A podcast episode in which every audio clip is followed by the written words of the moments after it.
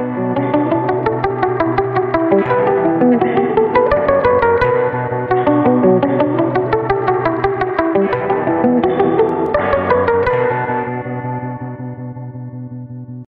hoş geldiniz. Ee, öncelikle bir önceki oturuma, birinci oturuma gelenleri görmeniz mümkün mü acaba? Tamam. Kötü bir şeyler olmuş.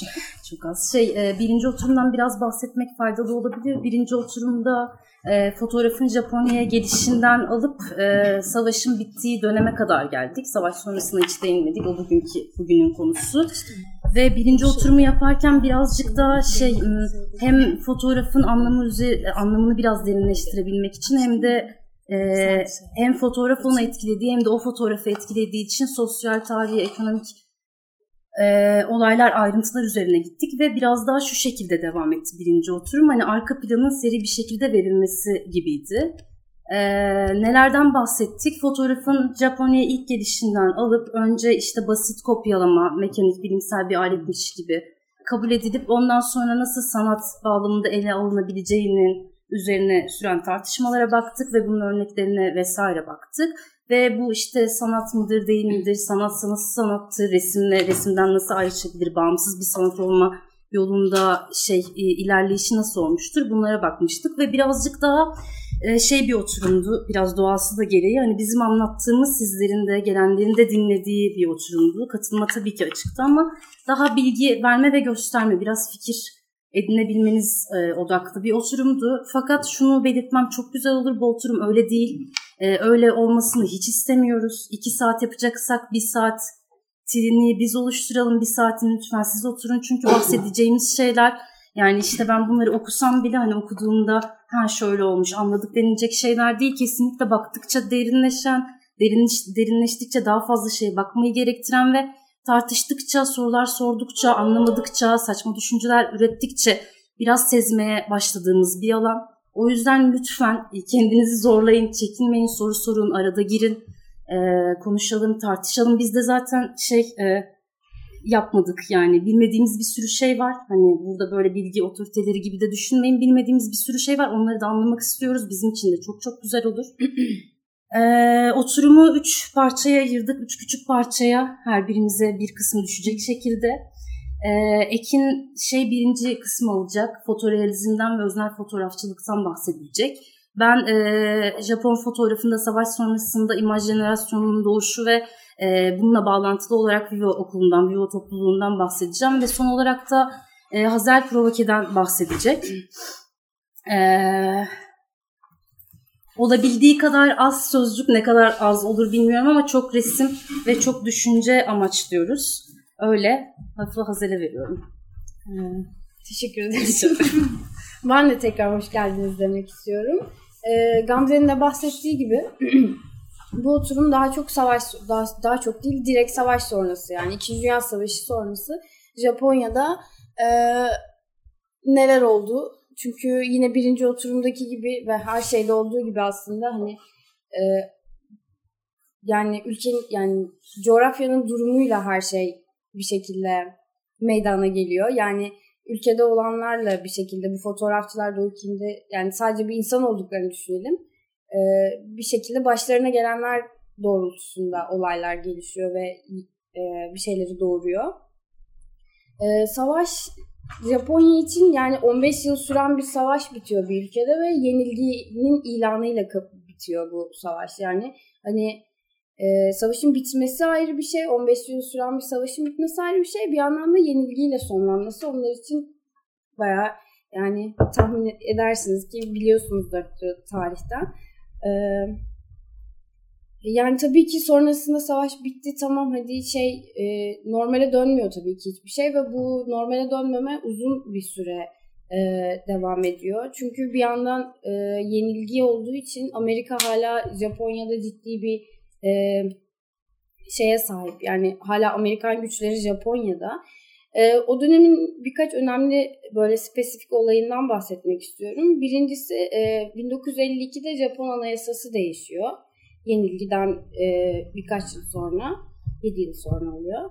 E, bu anayasanın içinde e, Amerika'nın işte Japonya'daki e, askeri gücü e, askeri güce hakim olduğu bir takım maddeler var ve işte halk da tabii ki böyle bir anayasadaki bu maddelere karşı çıkıyor doğal olarak. Çünkü zaten yenilgiyle e, sonlanan bir savaş halkta ciddi bir güvensizlik oluşturuyor devlete karşı. Anayasanın değişmesi o sırada AMPO diye bir anlaşma imzalanıyor mesela Amerika ile. Bu anlaşmanın imzalanması için uzun süre e, halk mücadele etse de karşı çıksa da bu anlaşma da imzalanıyor. E, tabii ki bunların böyle sürekli halkın isteğine karşı bir şekilde ilerlemesi ciddi bir ayaklanmalar başlatıyor ve bu ayaklanmaların e, böyle temel merkezi e, öğrenciler temel merkezini öğrenciler oluşturuyor. E, yani genelde üniversite merkezi ayaklanmalar bunlar. Bunlara tabii sık sık yine değineceğiz çünkü hani fotoğrafların bir şekilde konuları tabii ki bunlar. E, savaş sonrasında yani savaş tamam şöyle tamam evet evet. E, ya şöyle bir şey var. E, savaş sonrası tabii ki böyle yerle bir edilen bir ülkenin e, nasıl yeniden doğduğunu falan e, hayal etmeye çalıştığımızda bu böyle bir de Japonlar yani hani şu anki konumlarına baktığımızda o dönemde de yani aslında bu ayakla bu ayağa kalkmasındaki en büyük etken e, Tokyo Olimpiyatları sırasında.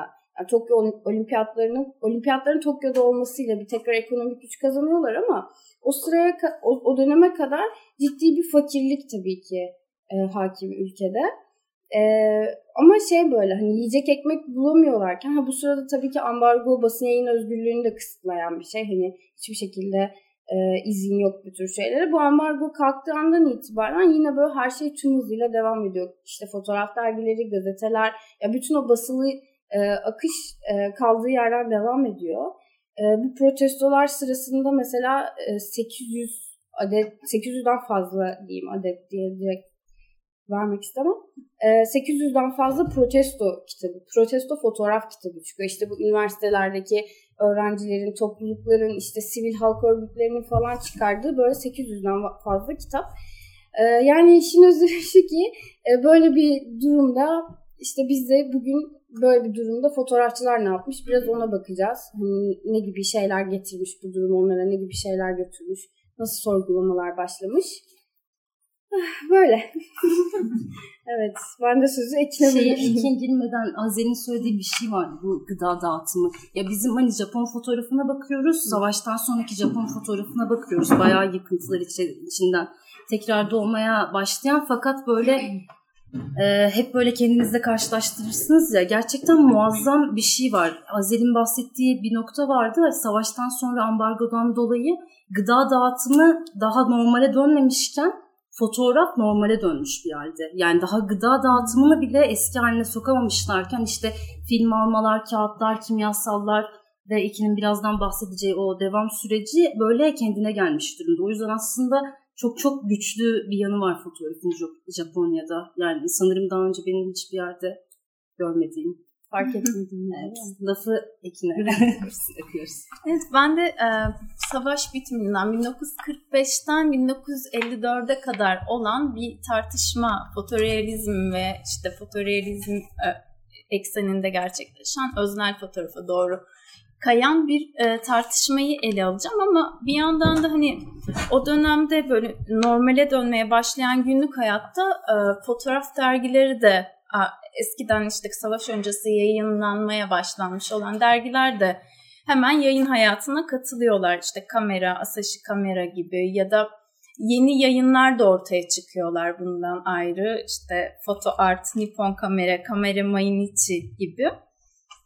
Bu 1950'den 45, 50, 54'e kadar olan kesim böyle e, savaş öncesi de başlamış olan işte amatör ruhla bu işi yapan fotoğrafçılar yine kaldıkları yerden böyle yine aynı ruhla yapmaya devam ettikleri bir dönemde diyebiliriz. Yine amatör, amatör ruh hakim. Ama bir yandan da şöyle bir şey var. Bir, ciddi bir yıkım gerçekleşmiş. Aynı şeyi aynı şekilde sürdürmek ne kadar mümkün? Tartışmalar zaten burada başlıyor. Birkaç dört tane önemli isim var burada. Watanabe e, Yoshio'nun bir işini göstereceğim mesela. Hani bu, bu göstereceğim dört fotoğrafçının yaşadığı aslında küçük kırılmalar ve başlattığı tartışmalar önemli. Mesela bu işinde işte onların çok kutsal adettiği bir tapınağın e, çok özel izinlerle girilerek çekilen bir tapınak. 20 yılda bir açılıyor ve bu şeyler, yapılar tekrar yenileniyorlar falan. Özel izinle girip çekiyor fakat bu Watanabe yine aynı işi sürdürmeye çalışırken o dönemde savaş sonrası artık aldığı eleştiri bu fotoğrafların çok soyut ve artık günün gerçeğini yansıtmayan güne uygun olmadığını düşündükleri fotoğraflar olduğu eleştirisini alıyor ve bu küçük kırılmalardan bir tanesi bir yandan. Bunun sadece bu işini göstermek için e, şey yaptım. Onun dışında e, Hamaya Hiroshi var ikinci olarak. Hamaya Hiroshi de bu son ilk oturuma geldiyseniz en son bitirdiğimiz fotoğraf Hamaya Hiroshi'nin fotoğrafıydı. Hamaya Hiroshi de yine aynı şekilde işte daha önceden başladığı işi kaldığı yerden devam ettirmek istiyor. Bir de bu fotoğrafçılar şöyle bir şey. Savaş öncesinde yine bu fotoğrafları çekiyorlar. Savaş döneminde hükümet desteğiyle işte savaş fotoğrafları çekiyorlar aynı zamanda. İşte o dönemdeki Front diye bahsetmiştik aynı zamanda. İşte hükümet destekli propaganda propaganda dergisi aynen propaganda dergisine fotoğraflar sağlıyorlar o savaş döneminde. Bazıları daha sonra bırakıyor, bazıları e, devam ediyor ama savaş bittiği zaman işte kaldığımız yerden devam edelim gibi. Bu Hamaya Hiroshi e, halkların, Japon halkının doğasını araştırdığını söylüyor ve kendi gözlemleriyle bunu e, nasıl yaparımı sorguluyor bir yandan ama şöyle bir kırılması var bu Hamaya Hiroshi'nin. Ben bunu göstermeyeyim daha sonra bakabiliriz de. Tamam. Daha sonra çünkü Provoke zamanında çok fazla bu öğrenci ayaklanmalarından, hareketlerinden bahsedeceğiz. Hamaya Hiroshi'nin 1960'da yaşadığı bu e, öğrenci hareketlerini çekmek için işte Nihon Üniversitesi'ne gittiği zaman yaşadığı kırılma önemli. Orada yaptığı kitaptan sonra zaten Magnum Ajansı'na davet ediliyor, katılıyor vesaire. Biraz daha artık yani önceki yaptığı fotoğraf çektiği fotoğrafların ya da işte artık uyuşmadığını fark ediyor. Dönemin ruhuyla bir çelişkiye düşmeye başlıyor. Ama Record of Anger and Sadness kitabı biraz daha aslında o dönemine ayak uydurmaya başladığını şeyi kanıtı gibi. Domonken var üçüncü. Domonken aslında şey daha çok e, eleştirmen, yazar, işte o dönemin ciddi e, otoriter kimliklerinden bir tanesi. O da aynı zamanda yani savaş sonrasında aynı tarz işlerde bu, buradaki gibi e, fotoğraflar çekmeye çalışıyor. Aşağıda insan aşağıda vardı aslında. Fotoğraflar çekmeye devam etmeye çalışıyor ama daha sonra bir Hiroşima'ya gittiği zaman çektiği ve karşılaştığı yani Hiroşima'ya gittiğinde karşılaştığı görüntüler onda bir kırılma yaratıyor. Ve artık diyor ki yani güzel fotoğraflar çekmeyi reddediyorum ben. Ve e, bu gerçeklikle yüzleşmem gerekiyor. Bu savaş dönemi öncesinde çektiği fotoğraflar. Bir takım savaşta çektiği e, fotoğraflar mesela. Hmm, o Hiroşima şeyi var bir tane de. Neyse önemli değil. Siz de böyle ayrıntılı bakabilirsiniz daha sonra çünkü çok fazla gerçekten fotoğraf var. Onu almamış olabilirim. Ee, bu Hiroşima gezisi onun için büyük bir kırılma yani. Hmm, bir de vurguladığı bir nokta Domonke'nin e, bu şeyleri, e, fotoğrafları, bu çalışmaları fotoğraf kitaplarıyla yayılması gerektiğini söylüyor ve fotoğraf kitaplarına bir vurguda bulunuyor ki bu adam gerçekten o dönemin önemli dergilerinde yazan ve çok otoriter bir kimliği temsil ediyor. O yüzden de önemli bir vurguyu yapması. Sonra Kimura Ihie geliyor. Devam etmeyelim. Bunları kısa kısa geçiyorum. Çünkü daha önce bahsettik aslında bu isimlerden. Ee, Kimura Ihie'nin de aslında farkı hani çok yine aynı doğrultuda işler yapıyor. İşte günlük hayatını, Japon halkının günlük hayatını e, incelemek, onlar ne hissediyor, ne yaşıyor, onları gözlemlemek üzerine işler yapıyor. E, Kimura Ihie de konumuza aşık olun diyor. Yani eğer değilse fotoğraf çekemezsiniz. Yani konuyla olan ilişkiyi sorgulamaya başlıyor bir yandan da. Bu da önemli bir nokta. Daha sonra asıl yaşadıkları şey kırılma diyebileceğimiz şey 1955'te e, Family of Man diye bir sergi oluyor Amerika'da sanırım evet. Momo'da demiştim. Momo'da. 503 tane işte fotoğrafçı katılıyor buraya. Dünyanın her yerinden fotoğrafçılar var. Ve işte bu bahsettiğim dört isimden iki tanesi orada e, işleri sergileniyor. Bu e, isimler birbirleriyle işte etkileşimde bulundukları zaman o e, Henry Cartier'in karar anı kavramından çok etkileniyorlar. E, ve bunu tartışmaya başlıyorlar bir süre sonra. Karar anı yani Bresson'un kendi ifadelerinden böyle alıntı yaparak biraz anlatacağım. E, şöyle anlatıyor. Hmm, ön sezilerinize dayalı bir resim yaparsınız. Hani o resimde bir çizgi çektiğinizde bitti dediğinizde sonra başka bir çizgi çektiğinizde o başka bir fotoğraf, başka bir resim olur artık diyor. Ve hayatta diyor ki son derece akışkandır ve hayat bu anlardan oluşur. O yüzden diyor hani e, birisinin gülümseyen fotoğrafını çekmek istediğinizde dönen size dönmüş birisinin gülümseyen bir fotoğrafını çekmek istediğinizde onu kaçırdığınızda tekrar dönüp gülümsemesini istediğinizde e, ve o fotoğrafı çektiğinizde aynı fotoğraf olmayacaktır o diye bahsediyor. Ve şöyle diyor en sonunda ben belgeselle ilgilenmiyorum. Foto muhabir de değilim. diye bitiriyor. Ve bu aslında onlarda fotorealizmin ne olduğunu, ne olması gerektiğine dair bir tartışma ortamı yaratıyor ve e, Domonken yine bir dergide buralarda kalsın o. Domonken e, bir işte bu dergilerden bir tanesinde fotoğraf gerçek fotoğrafta gerçeklik nedir diye bir yazı yayınlıyor ve şöyle söylüyor. Foto, foto gerçekçiliği, fotorealizmi öznel imajın ya da sanatçının fantezisinin değil, ana motifin içindeki objektif doğrunun kesin bir biçimde takip edildiği alan olarak tanımlıyor. Yani bir özne var ve objektifi doğrulttuğumuz bir e, doğrultan bir kişi var. Yani özne ve kamera arasında doğrudan bir ilişki, bir bağ kuruyor. Peki burada özne konu gibi ha, bir şey evet, mi? Aynen. Özne konu karşıdaki nesneyle hmm. yani bu kendisini değil. Baktığımız Evet, şey. baktığımız şeyle doğrudan bir ilişki, bir bağ. yani. Evet. Makinenin karşısında kalan gibi bir şey. Aynen. Sonra şöyle ikinci olarak da vurguladıkları nokta e, tam olarak saf anlık görüntüler yani sahnelenmemiş ve kurgulanmamış olması gerektiğini vurguluyorlar. Hmm. Şöyle devam ediyor Domonken, dikkatimizi öznenin bağıran sesine vermeliyiz diyor. Kamerayı tam olarak onun anlatmak istediği işaretlere göre ayarlamalıyız diye devam ediyor.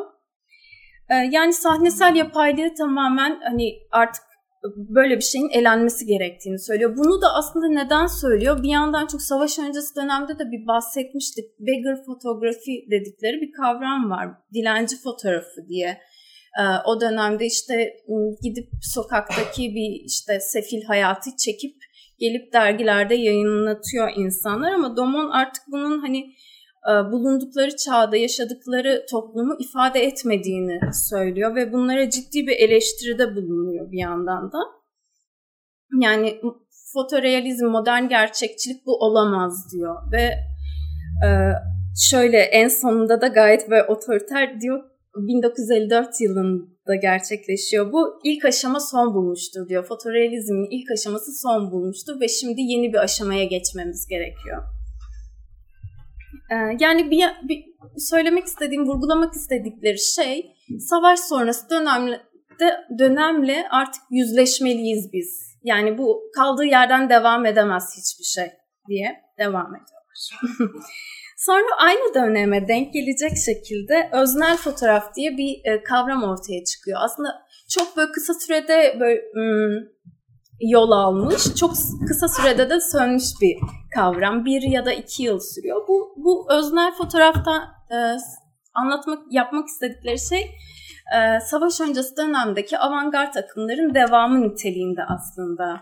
Yani çok benzer şeyler yapıyorlar. Zaten o yüzden çok uzun süreli de devam etmiyor bu öznel fotoğraf e, hareketi. Sanki biraz önce tanımladığımız şey de daha nesnel işte bu yani ondan hemen savaş öncesinde daha avantgard yapıyorlar. Daha aslında öznel bir tavır hakim zaten. O savaş sonrasında bir nesnellik arayışı var. Sonra hemen arkasından iki yıl Arkasından Ya mı? Arkasından değil eş zamanlı Eş zamanlı. gerçekleşiyor aslında. Hani bir. Evet yani tekrar nasıl ifade edebiliriz kendimizi arayışıyla beraber yine bir avantgard akımın tekrar böyle yapılabilir mi acaba diye bir sorularla çıkıyor. Nasıl ifade edebiliriz kendimizi ama yeterli bulunmuyor. Çünkü çok fazla e, form, çok fazla m, biçimle uğraştığı için çok kolaj, montaj bu, bunlar artık uygun değil bu çağa. Bu gerçekliği anlatabilecek şeyler değil Biraz diye belki de söyleniyor. hayattan kopukluğuyla Hı hı. yani çünkü şey iki tane atom bombası atılmış ve bu bizim anlayabileceğimiz bir şey gerçekten değil. Benim de anlayabileceğim bir şey değil. Belki hani biraz biz fotoğrafların içine falan girdiğimiz için az biraz seziyoruzdur ama insan bedeninin buharlaştığından falan bahsediyoruz ve şehirler dümdüz olmuşlar. Dolayısıyla biraz yalnız kalmaya çok tırnak içinde ve hani dikkatli kullanıyorum ama çok sanırım sanatsal kalıyor gibi bir şey okumuştuk Evet, değil mi? evet. Çok sanatsal kaldığı için yalnız kalmaya mahkumdu ve zaten bir sergiden sonra hemen reddedilmişler gibi bir durum kapanıyor. olmuş. Evet. Kendine bir alan yaratamamış. 54 demiştin yani dilenci fotoğrafı. Ee, Türkiye'de 90'larda ancak tartışmaya başladık. Hmm. Bu meseleyi sürüklü çocuk başlığı altında Hmm. ortaya çıktı. Gerçek anlamda eleştirilir olması 2000'lerin başlarını hemen buldu birincisi. İkincisi e, değişen zamana ve mekana göre algının da şekillendiği üzerine belki biraz kafa yormak gerekiyor.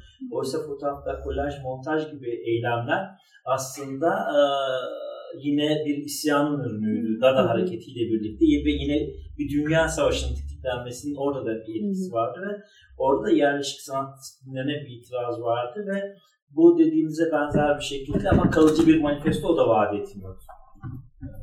Bir de şöyle bir farkın altını çizmek önemli olabilir. Bir belgeseller serisi izledik beraber. Orada yapılan bir röportajda şeyden bahsetmiş. Ya bu öznel fotoğrafın doğmaya çalışması aslında avantgard hareketlerin Avrupa'da ve Amerika'da biraz daha öncesine dayanan bu avantgard hareketlerin hani tekrardan geri e, yeniden geri dönmesiyle ilgiliydi. Fakat Japonya'da e, Avrupa ve Amerika'ya göre çok daha ciddi bir baskı var üzerlerinde. Yani Avrupa'da ve Amerika'da işte bunun için kültür merkezleri, e, müzeler, sergiler ve belli etkinlikler varken burada e, şey yani kendileri seslerini duyurabilmek için bir mücadele söz konusu. Çünkü ciddi bir baskı da var üzerlerinde. Ve bu arada şeyden bahsettiniz ya o işte sümüklü çocuk fotoğrafı burada 1990'larda tartışılmaya başlandı. E, yani lütfen hani çok çok az bir şey gösterebileceğiz. Çok kısıtlı bir zaman var mümkün değil hani iki saatte algılamanız ama ya 60'larda böyle bir şeyin yapılmasına ben ben inanamıyorum. Yani sanırım daha saygı duyduğum bir şey yok. Gezi gibi bir olayın yaşandığını düşünün. 60'larda bir külliyat yaratmışlar ve fo- hani bizim baktığımız sadece fotoğraf üzerinden. Bizim eminim Gezi'de bile bu kadar e, güçlü, çok yakın bir tarih olduğu için Gezi'ye referans veriyorum bu arada. Böyle bir şeyimiz yoktur. Yani gerçekten bakmaya değer inanılmazlar. İntik gidiyormuşum. Şimdi şey hani dönemin ruhunu yansıtmadığı için işte avantgard akıma benzerliğinden dolayı falan filan e, deyip e, çok tutmadı işte devam edemediler ama bir yandan içlerinden sıyrılanlar ve e, daha sonraki Vivo ve Provoca hani onlara benzer ya da onlara öncül olabilecek gerçi aynı dönemde yapıyorlar ama işler üreten insanlar da oldu burada. Mesela Kiyoji Otsu, Otsuji, Kiyoji Otsuji'nin e, o dönemki işleri performans ağırlıktı. Bir performans grubunu sürekli izleyerek onların fotoğraflanmasını gerçekleştirdi ve bu şeyin o Otsuji'nin e, fotoğrafın gerçekliğini yani şöyle bir şey söylüyor. Örneğin bir nesneyi keşfettiğinizde veya anlam verdiğinizde ilk kez o nesne bilincinizde var olmaya başlar. Yani onu görmeye başlarsın. Bu nedenle he- herhangi bir anlamı geçersiz olan bir nesne olsaydı görünmez bir nesne olurdu. Yani ne- neye bakıyoruz diyor, ne görüyoruz. Ve diyor ki hani bir baskıyı bastığınız, bir fotoğrafı bastığınızda başka bir şey görmeye başlarsınız. Yani sürekli bir fotoğrafın gerçekliğinin sorgulanması şeyle de uğraşıyor bir yandan. Ama bu performans işleri sanırım daha sonra daha önemli olabilecek, hani bağlanabilecek noktası olarak, daha sonraki işlere bağlanabilecek noktası olarak e, bunları örnek göstermek istedim. E, daha sonra da kendisi. Sonra bir de bir Okanue Toshiko diye bir kadın sanatçı var. Kadın sanatçılar o dönem yeni yeni işte 50'lerden sonra değil mi? Yavaş. At, yani 60'larda 60 aslında ya evet bir yandan da şey yani burada değinemeyeceğimiz yani sizin de tahmin edebileceğiniz gibi işte o savaş sonrası hengamede bir sürü hareket ortaya çıkıyor işte bahsettiğim öğrenci hareketleri falan bunların başlıcaları ama bir yandan da işte Women Liberation diye bir hareket var mesela 60'larda. Ya aslında düşününce bütün dünyada 60'larda böyle bir dalgalanma, böyle bir ım, hareketlilik var ama yani sanki böyle şey sanırım böyle bizim en çok dikkatimizi çeken şeydi yani. E, böyle bir hareketlenme var evet ama e, bu çok yani bu hareketler daha doğrusu ben şöyle bir çıkarıma varmıştım mesela. Daha doğrusu bu konuda hem fikiriz yani ö, yani öyle bir ölüme şahitlik ediyorlar ki ya her an ölecekmiş gibi yaşamak falan sanırım biraz böyle bir şey. Hani yani şu an varız ve varken hani bunları belgelemeliyiz gibi biraz. Başlarına gelen her ne olursa olsun ee, dediğim gibi bu hareketlerin, bu toplulukların da sanırım böyle sürekli bir, bir olmak ve hani birimize bir şey olursa diğeri bunu devam ettirsin gibi belki bir içgüdüyle bir araya geliyorlar. De şey böyle e, hani an, anda üretmeliyiz derken hani şey de var. O kadar çok yayın çıkartıyorlar ki sürekli bir her yani bütün fotoğrafçıların o kadar çok işi var ki yani her an her şey olabilir gibi sanki. O gün onu yayınlamaları gerekiyor. Hiç dikkatinizi çekti mi? Yani şey Japonya denilince foto kitap, fotoğraf hmm. kitabı ve sayısız hani envai çeşit. Hani bu, bu mesela bu neden diye hiç düşünen oldu mu aranızda?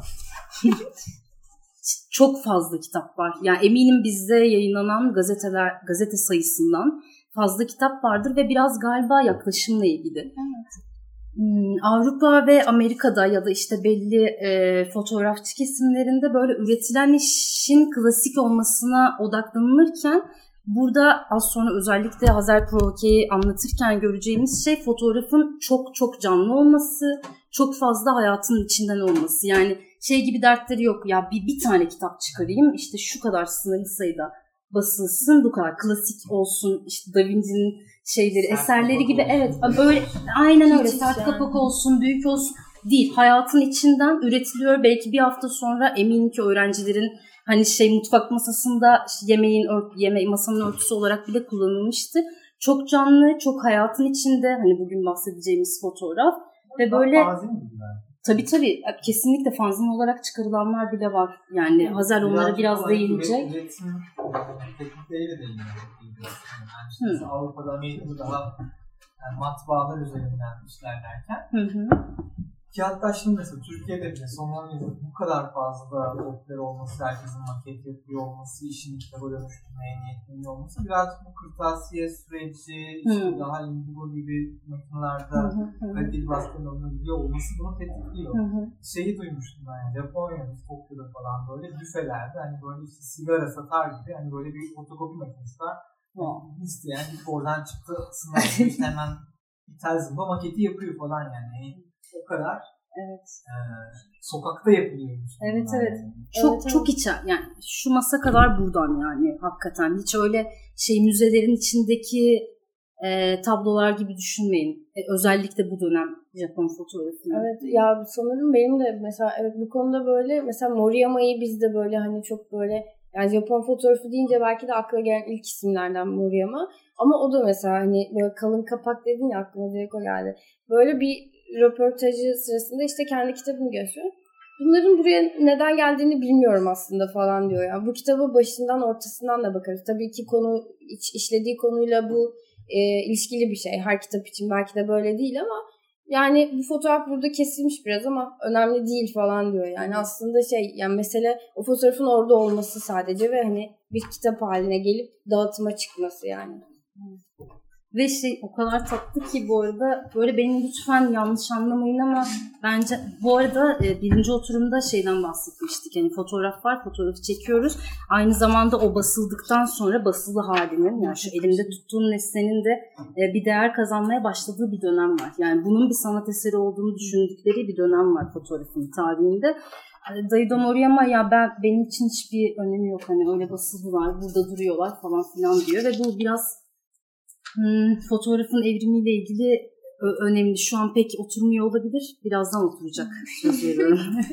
Zaten bu bölümü bitirdik yavaş yavaş. Öyle mi? evet evet. Yani bu kadının çalışmasını göstermemin sebebi de yani şey yaptığı çalışmalar hani bir, bir yandan baktığınızda çok şey avantgard foto şey eski avantgard fotoğraflara çok benziyor ama e, o dönemde mal malzeme kıtlığı var ve batıdan gelen o kadar çok e, aslında her şeyleri geliyor. Yani marketinden yayınına hmm. kadar her şeyiyle batıdan bir şeyler geliyor.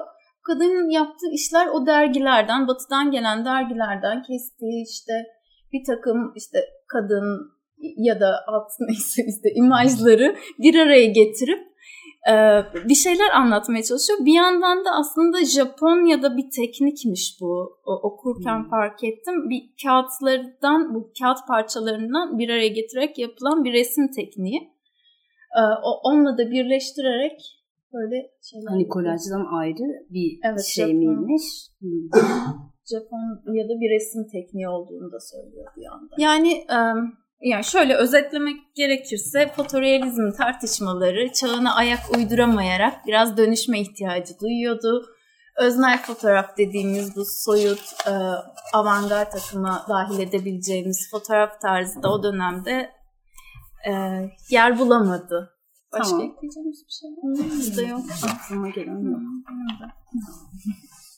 Ee, ben imaj jenerasyonundan bahsedeceğim, imajın doğuşundan bahsedeceğim. Bununla alakalı olarak da e, Aysof'ten e, onun gözü, on fotoğrafçının işlerinin olduğu şey e, bir sergiden çıkan Vivo grubundan bahsedeceğim. İmaj jenerasyonu için kült sayılabilecek.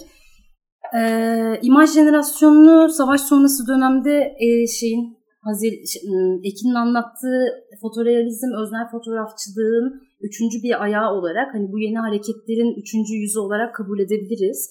Bu dönemde Hazel'in ilk girişte bahsettiği durumların e, sanırım benim bu chapter'ım için en önemli, bölümüm için en önemli olan kısmı Amerikalılaşmaya başlaması Japonya'nın. Yani bir güvenlik sözleşmesi imzalanıyor ve bu güvenlik sözleşmesiyle birlikte Japonya'nın birçok bölgesinde bazı bölgelerinde daha ağırlıklı olarak Amerikan e, militanlarının üst askeri üsleri yer almakta ama sadece bununla kısıtlı bir şey değil bu. Japonya'nın Japonya'nın e, ciddi anlamda Amerika'ya benzeyen Amerikanvari bir hayata dönüştürülmesi çabasından bahsediyoruz. Bu birinci oturumda bahsettiğimiz hani çok daha kapalı bir ülkeyken Japonya dışa açılmasıyla beraber başlayan bir şey ve bu özünü kaybetme olayı e, savaş sonrasına geldiğimizde aslında zirve sine geliyor. Yani bir ülkenin komple dışarı açıldığını, içeri sürekli Amerika'dan ürünler geldiğini, Amerikan müziklerinin dinlendiğini ama bir anlamda baskıyla da hani böyle şey evet Amerikalılaşalım gibi değil, dışarıdan bir dayatmayla. İşte her yerde Coca-Cola şişelerinin olduğunu, e, gazinoları, gazinoların falan filan her yerde böyle Amerika'da olan şeylerin işaretlerinin görülmeye başlandığını düşünün. Bunun yanında militan e, güçlerinde ağırlıklı olarak etkisini sürdürdüğünden e, bahsetmek önemli olabilir. İmaj jenerasyonunun bütün fotoğrafçıların arka planında e, bunun olduğunu söylemek önemli çünkü kesinlikle işlerini etkiliyorlar. Biraz görmek zor olabilir. E, çünkü imaj jenerasyonu, imaj diye bir şeyden bahsediyoruz. Ve bu Ekin'in bahsettiği fotorealizmden bir, bir tık şey ayrı.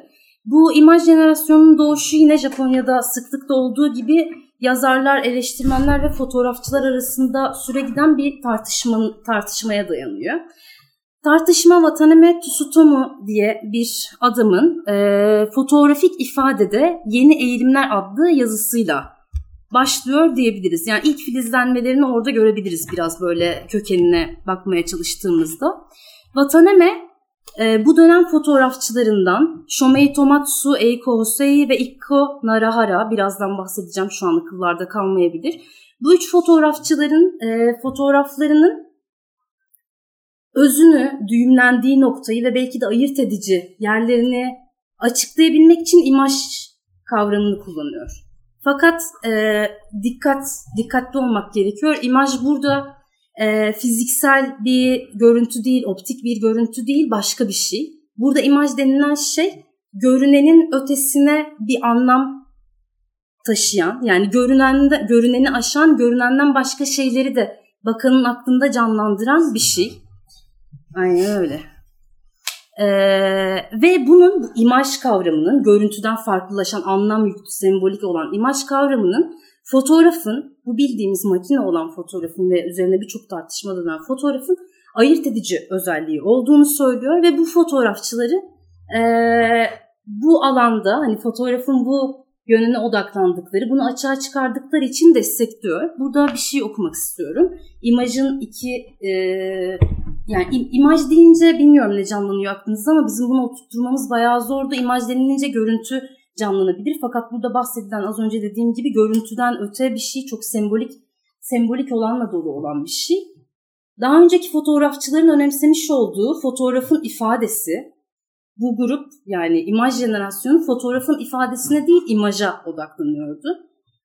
Ee, daha önceki fotoğrafçıların önemsemiş olduğu fotoğrafın ifadesi dışarıdaki gerçekliğin yansıtılması, betimlenmesi ve bir anlamda yorumlanmasına dayanan. Bu neydi? Az önce ikinin bahsettiği fotorealizmdi.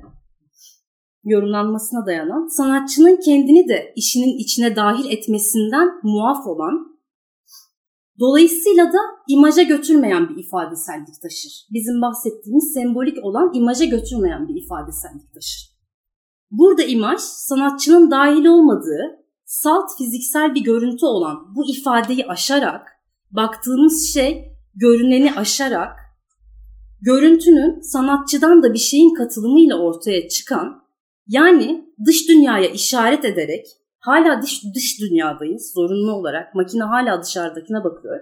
Yani dış dünyaya işaret, ete, işaret ederek, kamerayı ona çevirerek fakat bunu yaparken sanatçının kendi içine de dönmesiyle aslında sanatçıya dair olanı açığa çıkararak yani sadece görünen olmayanı işaret ederek oluşan bir imaj.